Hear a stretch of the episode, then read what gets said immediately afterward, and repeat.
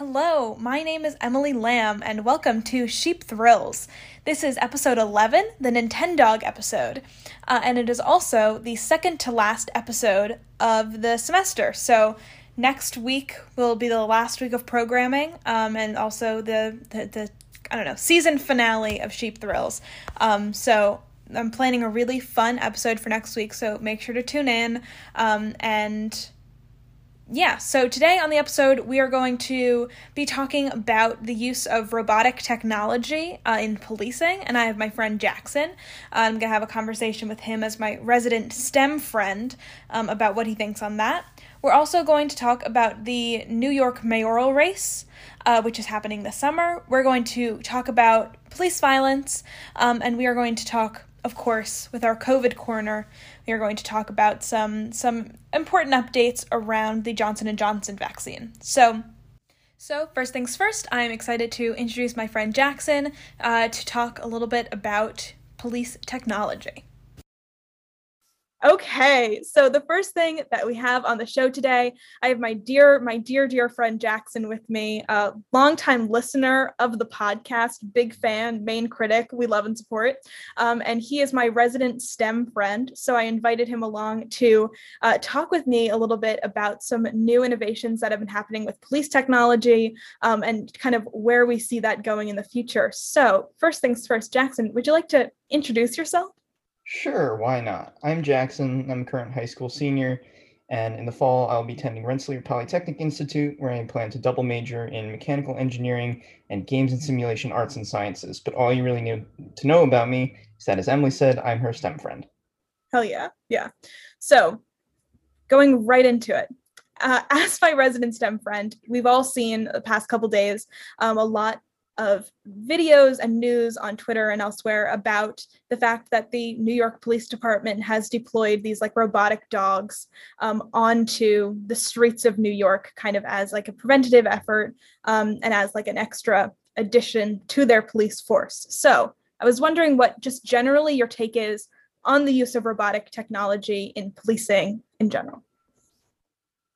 So, in this specific instance, I don't think what you said is actually fully true. And a lot of people think that that's true. And it's causing a lot of people getting really upset over something that isn't quite as bad as they think it is yet. I'm not saying that it can't end up in a full surveillance situation with robot dogs patrolling the streets, but I'm pretty sure, and I could be wrong, but I believe they only have one at the moment. It's called the DigiDog, is what they've named it, but it's just um, a Boston Dynamics spot model, and they have used it for some pretty cool things. They've had it for a few months now, and they've used it in certain surveillance operations and certain hostage situations in order to prevent putting a police officer in a dangerous situation or in even one instance they used it to deliver a pizza because they needed to get a pizza to someone and they didn't want an officer having that interaction, so they use the robot dog to get the pizza to him. That to me is super cool. It shows all the stuff that you can use these things for. And in terms of surveillance, they're not really use, sending the dog onto the street for surveillance. It's not super practical for that. They only have a battery life of about 90 minutes. And in terms of surveillance, that's something that could be handled through either more traditional CCTV or um, actual officers on the street because you need an officer controlling this at all times. And so we're not quite in the dystopian future that many people think we are, even though there's many um, comparisons to certain science fiction novels and movies and TV shows and such. With that being said, we also aren't that far off. Um, technology like this can be improved pretty quickly. The cameras on the spot are not that great, but if you were to put a better camera, you could pretty easily get facial recognition on there, which there's loads of issue with facial recognition right now, which is why it's starting to be used less in law enforcement. It's been shown to be racist. It's been shown to be wrong in some cases. Um, so we're still steps away, but there should be regulation put in place earlier as a preventative measure rather than uh, a reactionary measure. That's very interesting. I, I didn't I didn't know that it had such a short battery life, which is definitely going to be an important like innovation that comes along, at least theoretically, if they continue to use this technology in this way. Kind of seeing how they innovate those different things. So let's jump to talking a little bit more about Boston Dynamics as a company and kind of where it's been and where it's going. So as you know, this is something that maybe people don't know about me who are listening to this, who are people who go to my college. I used to be a STEM kid back in the day, as in a year ago, um, and I'm not anymore. So I personally, like when all the videos and everything came out around Boston Dynamics and around all their prototypes, it was something that was super exciting to me. And it's something that's like super exciting to a lot of different STEM people and people who are interested in robotics. Um, the interesting thing, thing about the company is that it used to kind of be focused mostly on research and now is kind of as as we're talking about like transitioning into being used in more like practical settings. So my question for you, Jackson, is do you think that selling their technology to police forces or to militaries is like selling out? Or do you think that it's like a natural transition that was always going to come along? And do you think that it, it that has any impacts on like the preservation of, of innovation in America? So police forces and militaries have a lot more interest in this technology than Boston Dynamics does have interest in giving it to them. Um, I know there's lots of fear online and amongst the general public about these sorts of robots being weaponized. Um, Boston Dynamics has zero plans and has stated pretty explicitly that they don't want that to happen. And the only military military that has used one of these spot dogs was a training facility in, I believe, France used it. And that robot was licensed from a different vendor. So, but Boston Dynamics was made aware of it, but they did not explicitly give them uh, that particular unit which they used. And they used other robots there too. There are more robots which are more specifically uh, military based and used for those sorts of applications, whereas Boston Dynamics Spot is used mostly for uh, construction companies for like reconnaissance and um, scoping out areas or getting into areas where humans traditionally wouldn't fit. Um, in terms of selling this technology to police forces and militaries, I think it's something that's going to happen no matter what. And if you don't sell them that technology, they're going to do it on their own. They have the funds, they have a stupid amount of funds, and they can kind of do what they want. Um, in terms of Boston Dynamics tr- transition, though, I think their transition from research to uh, making more products to sell is natural and in some ways necessary to keep the company afloat. They can only get so much funding from so many outside sources. They need their own source of income. And Spot, I believe, is their first robot that's retail. You can buy one if you want. You have to follow their terms and conditions pretty strictly. You can't do whatever you want with it. And they have the ability to remotely shut down any spot that is breaking those terms and conditions. So Boston Dynamics themselves regulate it fairly closely. But it's like I said before, in terms of this technology can escalate pretty quickly to become something that we don't want it to be. Um, but at the moment, we're pretty safe where we are. So, what's the what's the likelihood that a technology like this can be like replicated by some third party? Like are there similar technologies that are currently in the market that are more willing to kind of sell to military sell to police forces? Um, or is this like technology just like very very protected by boston dynamics? So yes there they do have competitors. Um, i don't remember the names of one but i was reading about it a day or two ago. They they do have a direct competitor who has a robot which is similar to spot which is more specifically intended for military and police use and has been given to militaries and police forces. Yeah, so that that's very interesting because I think that that could definitely play another role. Is like as soon as the as soon as it's that innovation starts up again and the, the market gets saturated by this technology, then maybe Boston Dynamics loses some of its its not credibility, but loses some of its like autonomy over over controlling how that technology is is used and operated. So that's very interesting. So let's let's talk kind of more about like political implications of this technology. So we talked about the fact that there's technology exists. It's currently like in very, you know, very limited use, like in you know, kind of violent situations. But do you think that the using this technology, as you said, which is kind of an inevitability in some ways, do you think that this is something that the American military or American police forces are going to be able to like get away with, or do you think there's going to be such a strong kind of uprising against that technology that it's something that the the American police and American military end up scrapping? I honestly could not say. I think military is going to have an easier time doing what they want than police are because police are kind of under fire in our current political climate.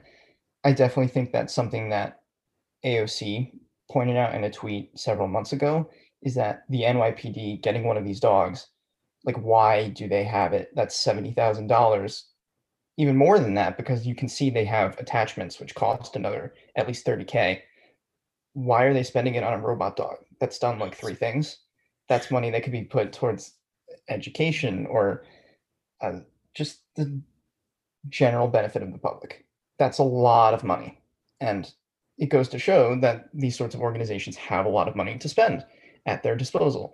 And that, in my opinion, is quite unfortunate. And so does the military, which I so often hear people complaining that NASA gets like a $500 million budget when our military gets a $500 billion budget. It's it doesn't make a lot of sense to me that they require that much money and can have these sorts of technologies, especially because they aren't really used all that much. Um, I think in terms of using this particular technology, police forces aren't going to use it all that much. I don't think it's not going to be a useful surveillance tool yet. It could get upgraded in certain ways, but at the moment, I don't see being all that practical.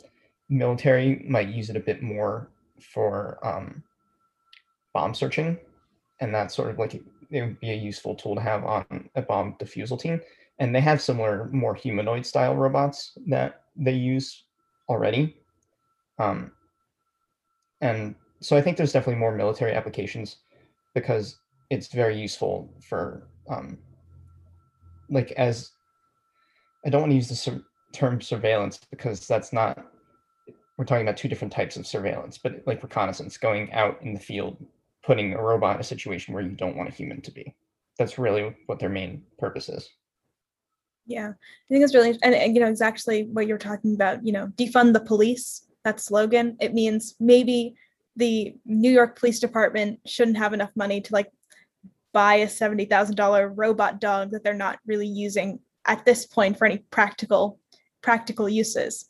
I think that's very important. You know, the the debate around defund the police is not something that we're like going to super get into, but definitely important to think about why they have all this disposable money that they can use and if it's being used for something that's like actually productive. So, kind of again, like broadening the conversation a little bit. The technology is there, the technology will be produced, the technology will like probably be used. It'll be used in some good ways, like in like as you said, like hostage situations or trying to find bombs, which is great. We obviously don't want humans to be put into those dangerous situations. But what do you think that either you know the local governments or state or federal government should be doing to make sure that this technology is regulated so that it doesn't end up kind of being more violent in the long run.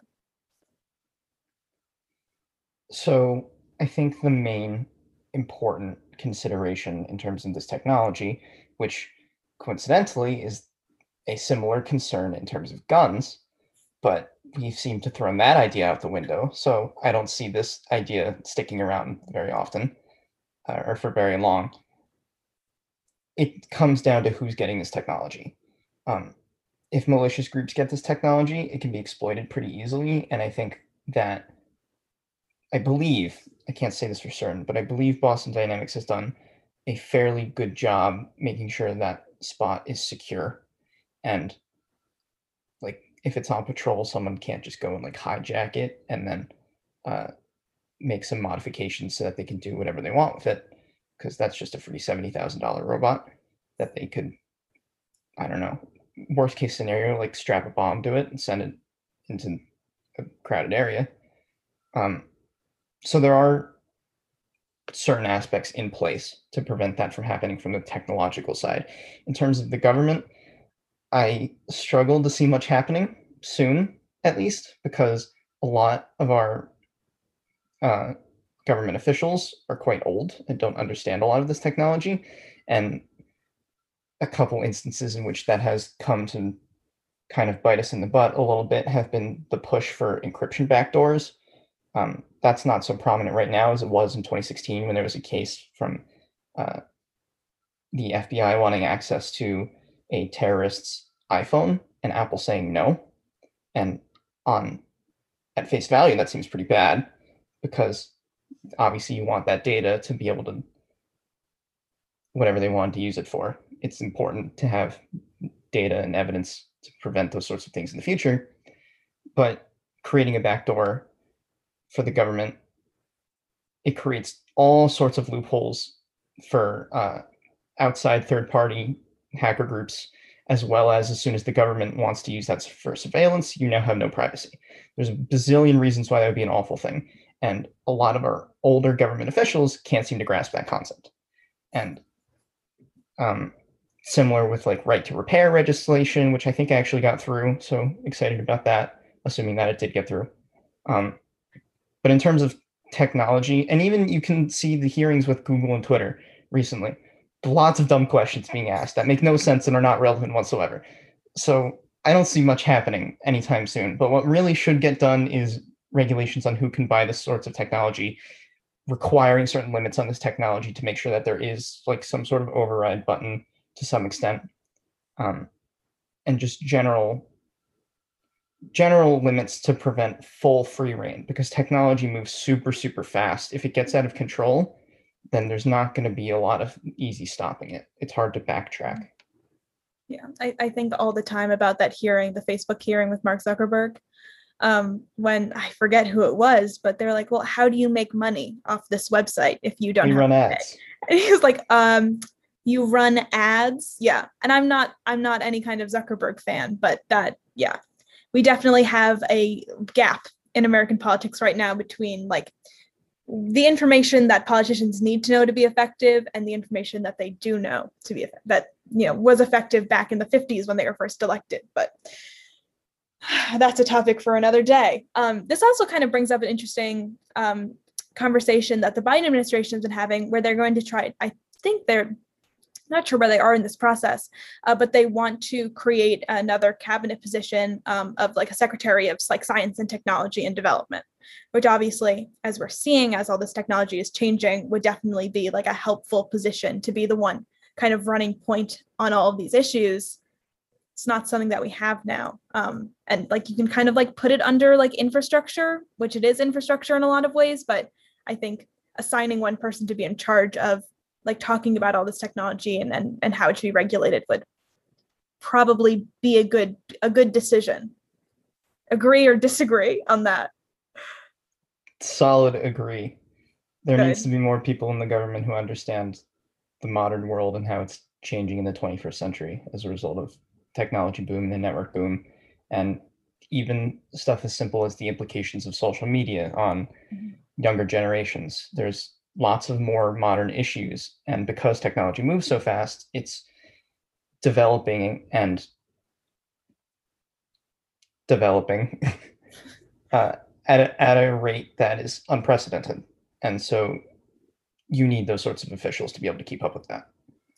It's the, the you know technological implications and then also you know especially with social media the economic implications and the social implications it just like technology is a huge factor in all of our lives. And it's it it does it does feel very dystopian.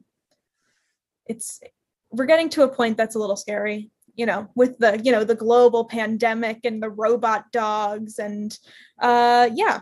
So hopefully hopefully as we like move forward and as this administration kind of takes all of these concerns into consideration we do start to move forward a little bit with having like larger conversations around technology and around regulation but we'll have to see. We'll have to see how how those debates go in congress and you know everything like that moving forward. All right. Is there anything else you would like to share or like to say on this topic before we wrap up? I would plug your podcast but i'm on your podcast so i can't oh, really do wow. that can i? Look at that. Perfect. All right. Well that is all from this. Our time, unfortunately, is up. But Jackson, thank you so much for coming in and chatting with me today about this topic.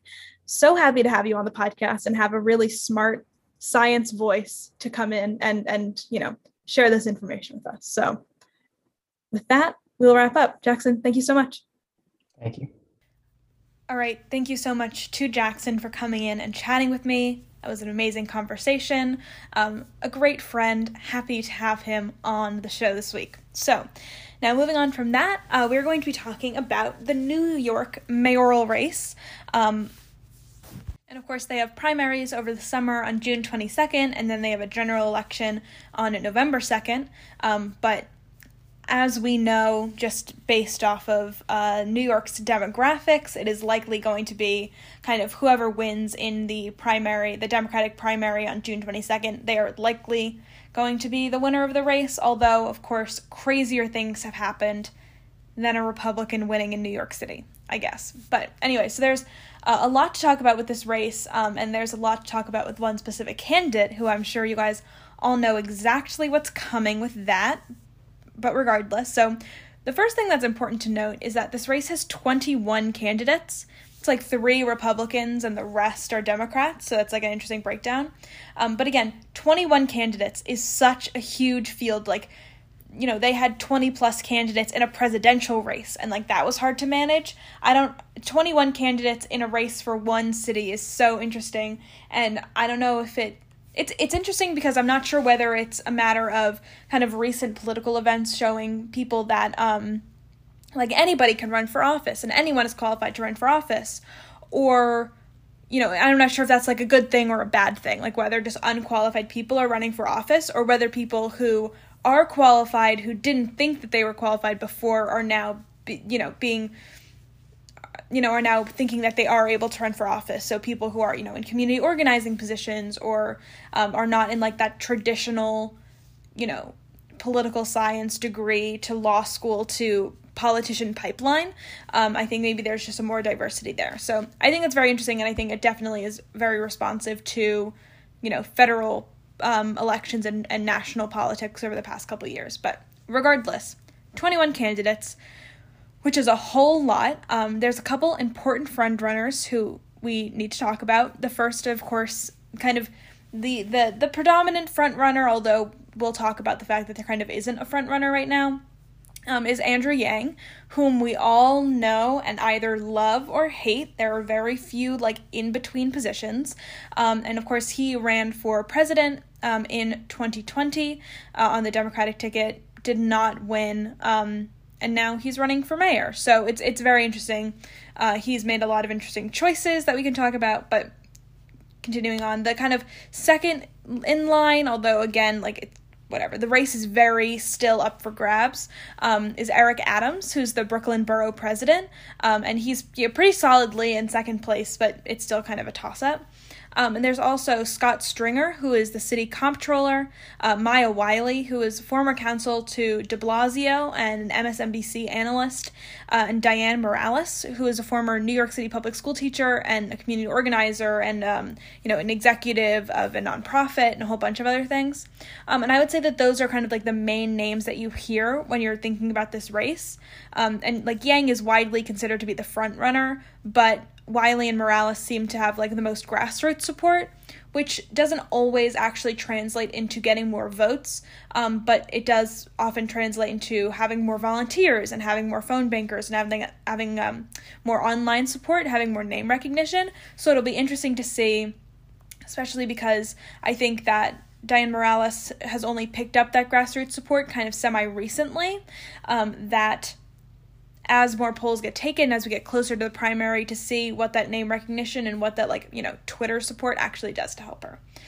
So those are kind of the names of the big players. And then, of course, there's like 15 other people who are running. Um, who there's some Republicans, there's some Democrats, and they're kind of all over the place in terms of of their um, you know what their backgrounds are. And I'll I'll post a, a link somewhere to all of the different candidates so you can read about all of them, but there's too many for me to talk about in this segment, so I'm not going to be doing that.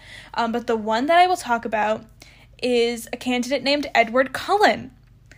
And that's very important to me that Andrew Yang is running against Edward Cullen to be mayor of New York. I I love that. I love that so much. And if I lived in New York, I'm not saying this for real because, you know, I, I think whatever, blah blah blah. It's important to like vote for good people and do research and not vote for people based off of their names, but I I might I might rank Edward Cullen up pretty high just just for the lulls, just for the jokes. I don't know. Um so anyway, that's kind of the that's the field as it stands right now. Um, very big, very diverse, very complicated. Um, with a lot of people, a lot of different backgrounds. You know, Andrew Yang um, is you know entrepreneur failed presidential race like kind of coming in as his like second act. We have more traditional politicians like eric adams and then again we have more like community organizer um, more like grassroots people like dianne, dianne morales. Um, so that's very interesting how diverse that field is. So going into polling Yang is widely considered to be the front runner again, but the important thing to note in the two important things to note in this race one is that because the field is so wide, there still isn't a single candidate who's like significantly risen above the rest. Um, like it really comes down to like you know a couple percentage points, which really isn't enough to like safe to safely allow one person to be the front runner. Um, and there's a whole lot of undecideds. I think the article that I read said that there was like 50% of the voting population of New York is undecided, which is a huge amount of people for this race. Um, so it's really going to come down to in the next several weeks um, how people are actually able to engage those undecided voters um, and see if there can be any um, distance built up between candidates. And the other important thing to note is that there is ranked choice voting for this election. So um, they're allowed to rank their top five candidates, and then uh, there's like kind of a runoff system. Um, I you know if you want to look at I don't I didn't take math and politics, so I don't really, you know, I can't explain the math in any way that's eloquent. Um, but basically, people will give, you know, list out their top five choices, and then that's how they'll determine actually who the ultimate winner is. Um, so that's very important. A lot of people think that it's more democratic um, because it's not just a winner take all system, especially in a in a primary as wide as the this mayoral race, you know, there's people from across the political spectrum, so it's almost like there's people in multiple political parties within the Democratic Party that are running. Um, so I do think that that ranked choice voting and seeing who comes in first in the first round, who comes in first in the second round, uh, is going to be really indicative of, you know, the, the, the, the political temperature in New York. So that's another important thing to talk about. Um, ranked choice voting, huge pool of candidates, um, and obviously a whole lot of issues. Um, New York, I'm not sure exactly what the number is. I think I've talked about this before, but um, New York, you know, is is a major component, a major uh, producer of like you know the country's entire GDP. A lot of it is reliant on the business that goes on in New York City, um, and obviously COVID took a major toll on um, a lot of what's happening in in New York. Um, businesses were widely shut down. There's very few people who are commuting into the city um, to work. So we've got the entire like infrastructure, transportation system, including the subway system, um, that is currently you know running way way like like they're just not making enough money to actually sustain themselves and it was already a fairly broken system um, so those two factors really are not looking good for the New York subway system. Um, and then there's also the fact of just businesses in general that are just closed um, in New York because they can't sustain themselves. So there's the internal um, economics of the city, and then there's the external economics. So the fact that more people aren't coming in, more people aren't going out, and it's less of like a hub because of COVID. So whoever wins this race is going to be adopting a city that um, really is going isn't going to be in like dire need of recovery. So it's really important like to think about those issues um, like in terms of this race. So we see again someone like Eric Adams um, and like Dianne Morales who are kind of more like you know, like New York insiders who have done the work and been around um, and have been, you know, been on the ground before. And then you see a candidate like Andrew Yang who might have, like, you know, quote unquote more unique ideas, but does he have the actual New Yorker experience to be able to understand what New Yorkers actually need? Um, and that kind of leads into my next point, which is just talking about the concept of Andrew Yang. And I'm going to preempt all of this by saying that my parents met Andrew Yang last weekend, which is insane and makes me laugh just thinking about it. Um, and they, because they live in New York right now, and they were at Coney Island, and they just happened to run into Andrew Yang, and they have this great picture. And my dad is an Andrew Yang stan, which is very interesting if you know anything about my dad. Um, so that's just just to preempt all of this I don't know. I don't this is not it's not important. It doesn't provide any context to this conversation. I just think it's important that you guys know that my parents are now like be- best friends with Andrew Yang. Um, I say that extremely loosely, but also Andrew Yang seems like the type to just like befriend my crazy parents. Anyway, so throughout this campaign, Andrew Yang has made a lot of interesting decisions he like the very beginning of his campaign like like the first 2 weeks he um did this whole bit about bodegas and how important bodegas are to the culture of um of New York City uh, and how important they are to the new the you know the city's economy how important they are to you know building community um, within the city and he, you know, tried to do this by going out to a bodega and being like, look at what I can buy at this bodega. Look how cool it is. And he like went to like a supermarket, which it, you know, is not is not a bodega. Uh, it was very it's a very interesting choice right off the bat. And you know, he kind of I, sh- I shouldn't say he came under fire on social media, but I would say that there was a lot of people sharing it around and being like, "Oh, look at Andrew Yang. He's running for mayor of New York and he doesn't even know what a bodega is." And I think that there's like larger issues to think about in terms of this, but it was a very interesting like first choice that he made in this race um, to just like it's there's a million bodegas in New York City. He could have easily found one that was like authentic looking at least, um, and just done just just filmed his ad there. And I I'm uncertain of why he made that specific decision. But that was just like the first in a long line of like weird choices that he made.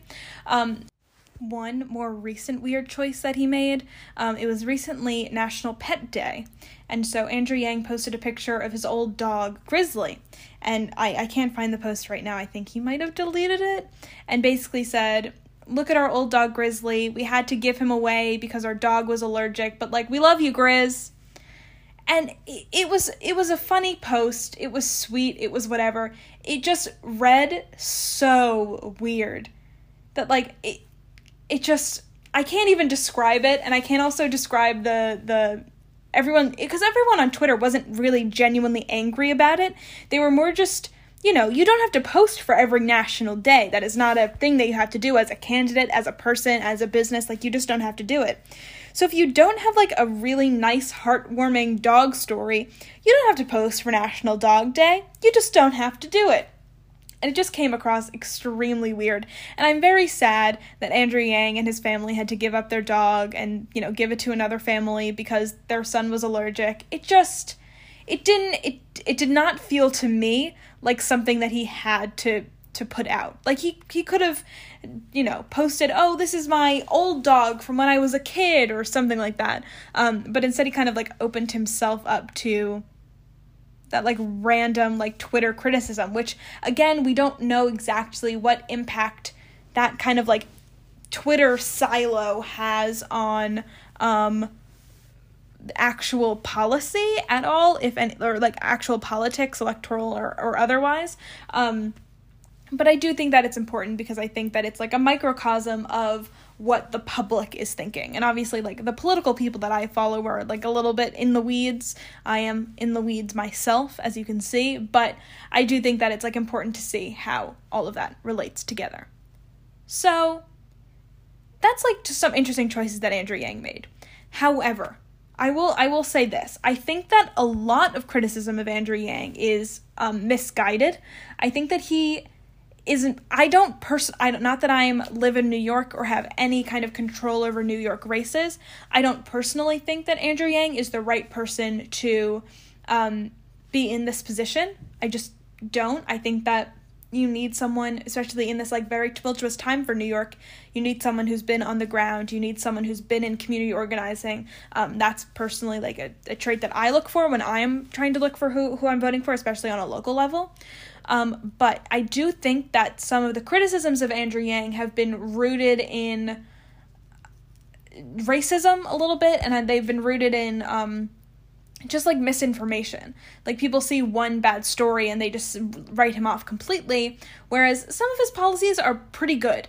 Not all of them. Some of the things that he talks about again are like very misguided, very weird, don't clearly don't like actually reflect um you know the what real New Yorkers are thinking about and what real New Yorkers want. However, I do think that it's important to like not just take the internet as it is. I think it's important to um you know, do your own research and see what these policies actually mean in, in the real world. But anyway, I just kind of wanted to talk about Andrew Yang because this post about his dog really made me laugh. And I think that it's going to be a very interesting race, and to see how all of these Democrats kind of reach for those undecideds over the next couple weeks will be very interesting. Um, and we'll see if Andrew Yang comes out on top, which I'm gonna make my this is this is my big pundit moment. I'm going to say that yes, Andrew Yang is going to win this race, um, and in the curse of most New York mayors, he's going to end up universally hated. So that's unfortunate for for Andrew Yang, but we'll see how it goes. So. Uh, the next thing I want to talk about, just very briefly, uh, this is like a very distinct change in tone, but we're going to do it anyway. Um, so, we're going just I just want to talk about all of the police violence that's happened over the past week. So, um, as I talked about last week, um, the Derek Chauvin trial is still going on. Um, I think now they're in week three. I want to say. Um, I don't know when it's going to come to an end. Um, but I just think that it's important, like I talked about last week, that we have this backdrop of the Derek Chauvin trial um, happening while all of this police violence has been going on as well. So, in case you haven't been paying attention to the news, two really important events that happened um, over the past week, basically. Um, one was a a black man named Daunte Wright uh, was shot in Minnesota, and basically what happened was a female police officer, which I want to talk about a little bit, um, mistook her um, taser for like mistook her gun for her taser. So she pulled out her weapon and attempted to tase him, and actually ended up shooting and killing him, uh, which is horrifying to say the least. And you know something uh, we a lot of activists have been talking about over the past. I mean, year and also the last forever has been um, how terrible police training is, and how um, you know, police are are not equipped to de-escalate situations. They're not equipped to handle situations in any way that's like appropriate. Like they don't know how to appropriately respond to a situation. And I think this this example completely shows exactly what we're talking about because it breaks off from the distinction that a lot of people make um, because it's easy to make this distinction just because you know policing is a kind of male dominated field there's this association between um, police brutality and like toxic masculinity or things like that. Um, but it's clear because this was a female police officer um, that this is more rooted in the institutions of policing rather than in you know any institutions of um, uh, you know gender or sex connotations. I think that's I think that's a really important thing to talk about. Um, is that it's it this this example shows because it was a woman it shows that um, this is this is an issue that is rooted in the actual training of police officers and is rooted in the institution of policing itself um, and i think you know we can get into the conversation around getting rid of the police altogether and replacing it with a different kind of peacekeeping force. Uh, I don't really want to get into that whole conversation now, but I just wanted to outline that fact. And then the other event that happened was a um, a, a uniformed black U.S. Army soldier was basically pulled out of his car at a gas station um, and was pepper sprayed in Virginia um, this past week as well. So this was this was someone in uniform a black man that was in uniform was pepper sprayed by the police, which again goes to the root of these issues, right? So people are always like, you know, back the blue, like respect the police, respect the military, blah, blah, blah. But then as soon as that military or as soon as the police is black, then there's a lot less support for those people. Um, and uh, I just think that's another really important thing to talk about. You know, I mentioned last week what the impact of the Chauvin trial was going to be, and if he was ended up being, you know, convicted, if that was going to just kind of be a pat on the back for the um, kind of police establishment, and then it would just kind of go on and be like, look, we put one bad cop in jail, so that means that all, you know, we did it, we solved police brutality. And I think what we can see is that that's not exactly the case. Even while this trial is going on, we see these examples of police brutality and the fact that the institution of policing is like inherently broken, like over and over and over again. And I just think that it's really upsetting that this, you know, this is a separate topic, but I just want to bring it up as well. It's just the issue of violence in this country is so bad. The fact that we had these two uh, instances of um, police violence, and on top of that, there were two separate shootings in Tennessee this past week. Separate shootings, and that like all of these things are going on at the same time, and it's just this constant influx of bad news and bad press for all of um, you know all of these different ins- American political institutions, and it's you know the definition of insanity is doing something over and over and over again and expecting a different result.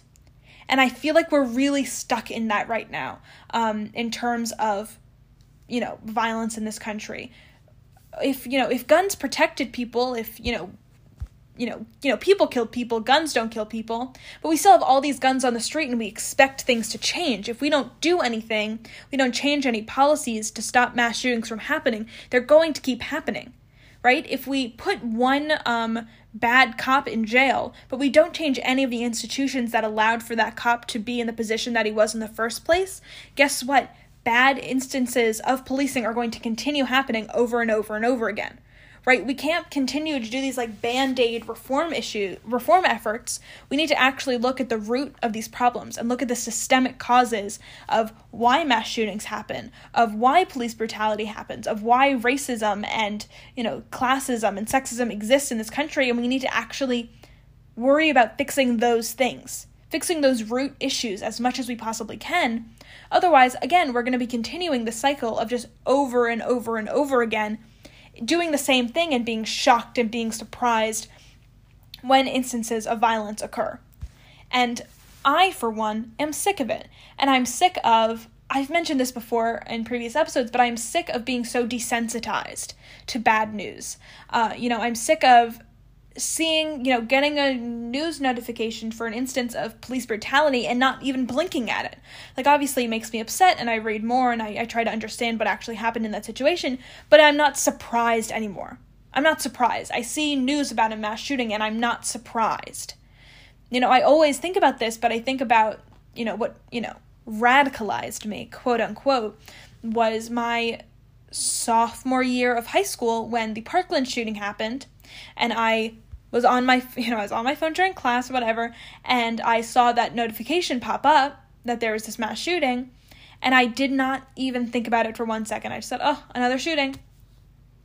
Like that is just not the world that I should have had to grow up in. It's not the world that I should have had to mature in. And I'm thinking about all of these kids now um, who are kind of even in a more transformative stage of their lives, seeing all of this violence all the time, especially you know, black kids and other, you know, kids of other other races who are having to see this violence in the news all of the time and see people, you know, debate their human rights all of the time. Um, and that just makes me really upset because I don't think that it's healthy. I don't think that it's productive. And I think that we really need to take a strong look at these institutions and a strong look at who is working so hard to uphold those institutions and ask them truly why why do you believe so strongly in these things?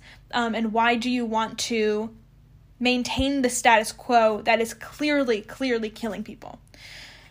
And again, this goes into the same thing that I talk about like every week. Um, we actually need to make sure that we're electing people who care about changing things because the status quo is not conti- gonna, going to continue to work in this country.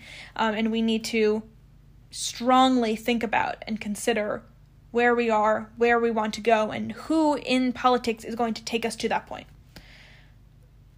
A little bit of a rant um, as always. But anyway, again, we'll see how all these things develop. And um, I think with the Chauvin trial, again, if for some ungodly reason he's acquitted, you know, seeing the impact of that is going to be really, really important. But that's just this uh, really important conversation that people have been having this week. Um, and I think that it's an important conversation that I bring to this space.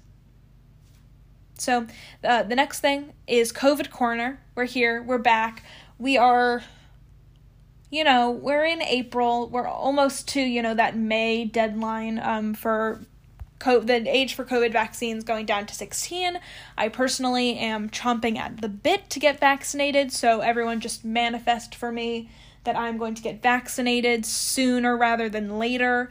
Um, but the big news that happened this week was that um, Johnson and Johnson, the Johnson and Johnson vaccine, there were six reported cases of blood clotting out of like six or seven million doses administered, and so the FDA and the CDC was like, "Oh no, we can't have that. We're actually going to pause the distribution of Johnson and Johnson vaccines," which is there's so there's so many problems here. So number one, first off, I'm just gonna say number one through number 10 i am not a medical professional I am not, you know, I do not work for the FDA. I do not work for the CDC. Although LinkedIn did recommend to me an epidemiolo- epidemiologist job. So, you know, maybe that's what I'll end up doing this summer. Anyway, but regardless, I am not a medical professional. This is just like my personal political opinion, um, and also like based off the, you know, li- li- limited medical knowledge that I do have. So, first of all, with the blood clotting,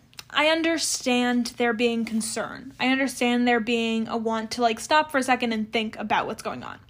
Except for the fact that it's six people, six individual cases of blood clotting out of like seven million, again, seven million vaccines. That is such a small percentage that I can't even wrap my mind around it. And so there's that, on top of the fact that um, there's so many different things that the FDA just approves and is like good, great, good to go that are have a, such a higher risk of blood clotting, including, by the way, and I'm not saying that the FDA like you know approved this, but having COVID gives you a much higher risk of blood clotting than the Johnson Johnson vaccine. Uh, most of the, or not most of, but some of the um, birth control methods that are like fully approved and encouraged by the FDA also are have a high risk for blood clotting because of um, you know it's a hormonally based birth control um, and it so it causes blood clotting. And those are things that are like promoted and encouraged by you know by the government and by different agencies. Um, so it just seems ridiculous to me that they would pull this vaccine off the shelf when there's things that they are continuing to promote that have a much higher risk of blood clotting also just purely from a like a policy standpoint there's already been so much indecision and so much fear around the vaccine um, that you know people are concerned about um, about how safe it is and about whether it's worth the risk of just getting covid and not getting vaccinated and all these different things. And you see you know especially you know i've talked about this before but you know it's it's older conservative white men who are like, oh, the vaccine, it's not safe, I'm not going to get it, whatever. So we see all of this indecision, we see all of this misinformation about the vaccine, and then the CDC and the FDA is going to pull the vaccine over six cases of blood clotting and just throw all of this um, fear onto the vaccine again. Um, just I think as we were starting to, people were starting to warm up to the idea and they were starting to get a lot more comfortable with the idea of this vaccine working and bringing cases down and whatever.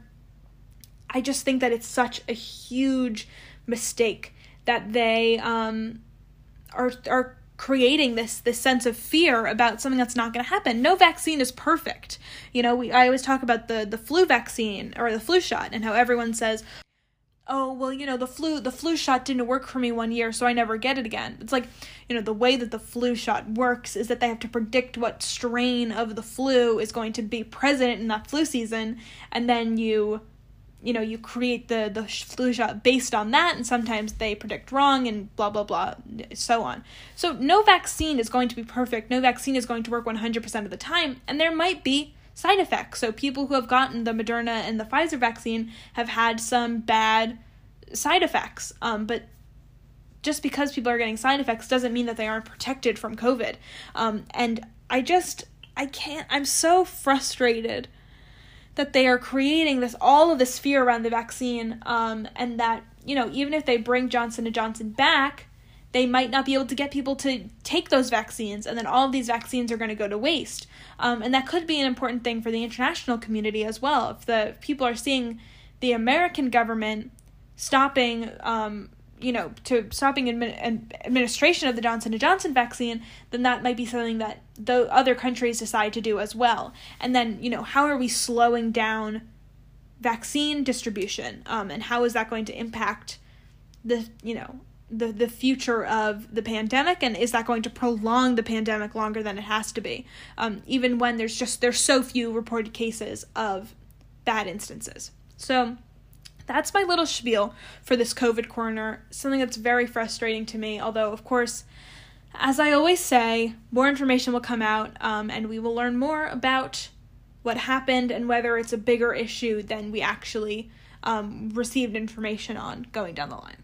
So, last story that I'm going to cover today. It's my insane story of the week.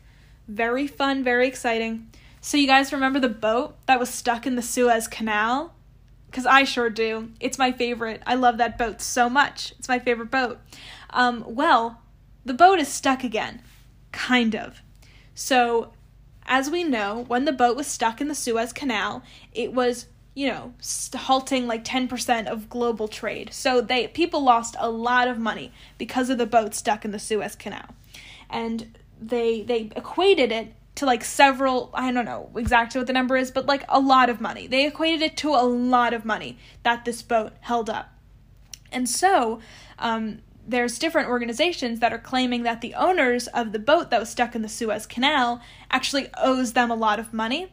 So right now the boat is just like floating out in the sea until the owners of the boat pay off that money. So this the boat isn't really stuck, but it's just hanging out because um, they need to pay off this like huge amount of money because of the fact that the boat was um, blocking 10% of global trade. I I really feel for the captain of the Suez Canal boat. I, I think that he or she, I'm not sure, really just wants to go home and retire and never get on a boat again because I cannot imagine the trauma of being known forever and always as the captain of the Suez Canal boat. I just it's astonishing. But anyway, that's just a little fun story that I wanted to tell you. I feel very deeply about the Suez Canal boat and I just I just I just, you know, I wish it the best. I wish it safe travels, safe travels in the future. But with that, that is it from me uh, on this episode of Sheep Thrills. Again, next week is the semester finale. It's the last week of programming. I am really, really excited for next week. Um, and again, thank you guys so much for listening, and I hope you have an amazing week. Talk to you later.